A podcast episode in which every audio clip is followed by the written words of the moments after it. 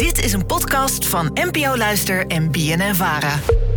Hoi Alledaagse Vragen. Afgelopen week was ik op vakantie met een hele groep vrienden. En ik was de enige die wagenziek werd en het gevoel had alsof ik de hele tijd moest overgeven. Hoe komt dit dat niet iedereen wagenziek wordt? Alledaagse Vragen. N P O Luister. Pien, dankjewel voor je vraag. Rosa, heb jij wel eens last van wagenziekte? Ik had het vroeger best wel erg. Ik had één keer, toen gingen we samen met school gingen we langlaufen in het prachtige Winterberg. Dus dan moet je in een enorme bus door allemaal haarspeldbochten. En het ging goed tot op het laatste punt. We moesten nog even blijven zitten in die bus. En het moment dat die bus stilstond, kwam het er allemaal uit. Ik kon het niet tegenhouden. Ik zat ook nog aan het gangpad, dus ik heb over iemand heen gespuugd. Het was een, voor diegene een traumatische ervaring, voor mij ook nog steeds. Ik denk er nog regelmatig aan en ik was dertien. Misschien een sorrybrief voor diegene. Ja. Even. Dat spijt me. Nou, ik, ik ben zelf uh, wel wagenziek, nu ook nog. Uh, en als ik in de auto als passagier zit, dan kan ik eigenlijk alleen maar voor me uitstaren of een dutje doen.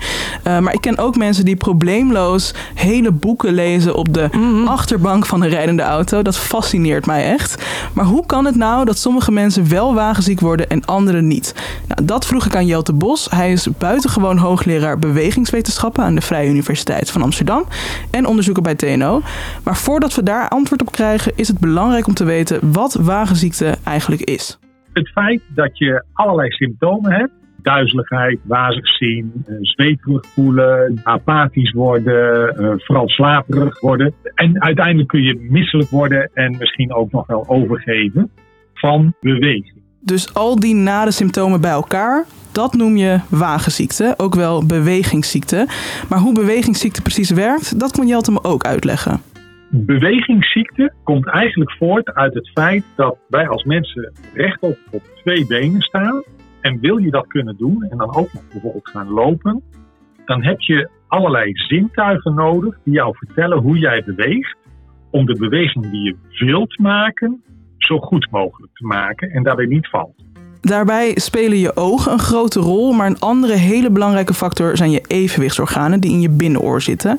En bewegingsziekte of wagenziekte dus kan optreden als je evenwichtsorganen een beweging voelen, maar je visuele waarneming van de beweging nagenoeg ontbreekt of juist andersom. Doordat je hersenen tegenstrijdige informatie ontvangen van je ogen en je evenwichtsorgaan, weten je hersenen eigenlijk niet meer zo goed wat er precies gebeurt en daardoor kan je je beroerd voelen.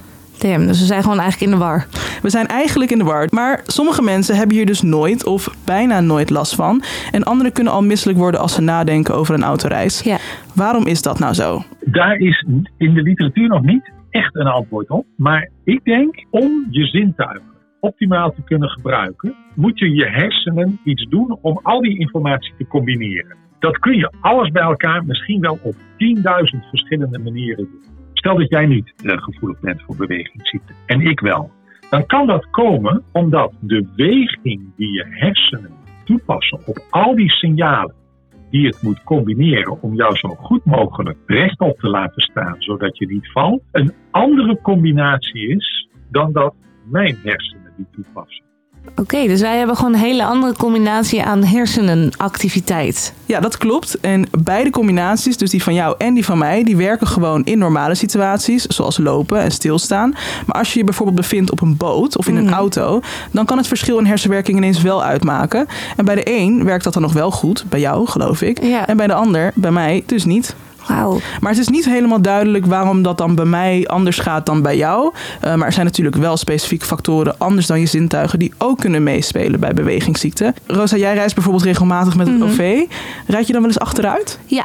En ik kan er ook goed tegen, maar ik uh, heb heel veel collega's of vrienden. En als we dan de trein stappen, zeggen ze, nee, ja, zo, je moet echt vooruit kijken. En weet je dan waarom? Echt, nee, ja, dan worden ze misselijk. Hm. Nou, een heleboel mensen worden daar dus inderdaad misselijk van. En die worden ja. daar niet zo gelukkig van. En die willen echt uh, vooruit uh, rijden. Ja. Dat is helemaal niet zo gek. Maar waarom dat eigenlijk zo is, dat kan Jelte ons vertellen. Achteruit zitten in een bus leidt tot meer ziekte dan als je vooruit kunt kijken. Vooruit kijken. Kun je kijken wat er gaat gebeuren. Ga ik naar links, ga ik naar rechts, dan wordt het al wat beter. Maar het wordt vooral slecht als je achteruit kijkt. Want dan zie je alleen maar wat er geweest is. En kun je helemaal niet anticiperen. Bewegingsziekte heeft dus ook echt van alles te maken met anticiperen op de bewegingen die nog gaan komen. Dus hoe beter je kan anticiperen, hoe minder last je krijgt van bewegingsziekte. In de auto kan het daarom dus ook helpen om zelf te rijden bijvoorbeeld. Je hebt dan veel meer controle over de volgende bewegingen en kan dus goed anticiperen. En daar zijn je hersenen dan weer dankbaar voor. Een aantal andere dingen die je ook kan doen tegen wagenziekte zijn ervoor zorgen dat je goed naar buiten kunt kijken. Dat is dus vaak op de voorstoel als passagier.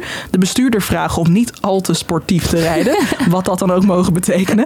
Een spelletje spelen zoals ik zie, ik zie wat jij niet ziet. De koffie laten staan. En het kan ook helpen om samen liedjes te zingen. En dat vond ik dan wel weer een hele gezellige tip. Dat is een hele gezellige tip. Welk liedje zou je dan kiezen? Ja, voor some reason ik neem mijn hoofd. I got a hangover.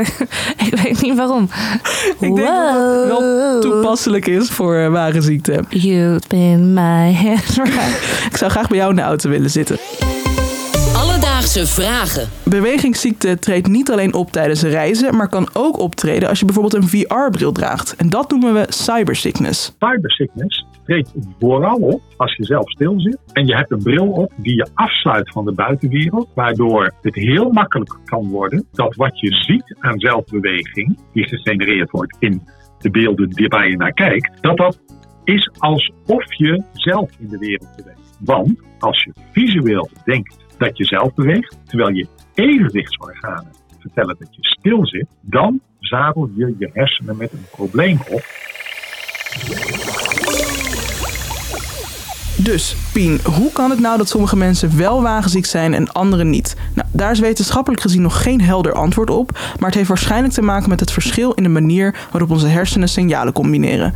Bewegingsziekte kan zorgen voor nare symptomen zoals duizeligheid, zweten, misselijkheid en overgeven. En vaak vindt bewegingsziekte plaats als je aan het reizen bent. Maar er is ook een variant die we cybersickness noemen, waarbij je er bijvoorbeeld last van kan krijgen als je een V R-bril draagt.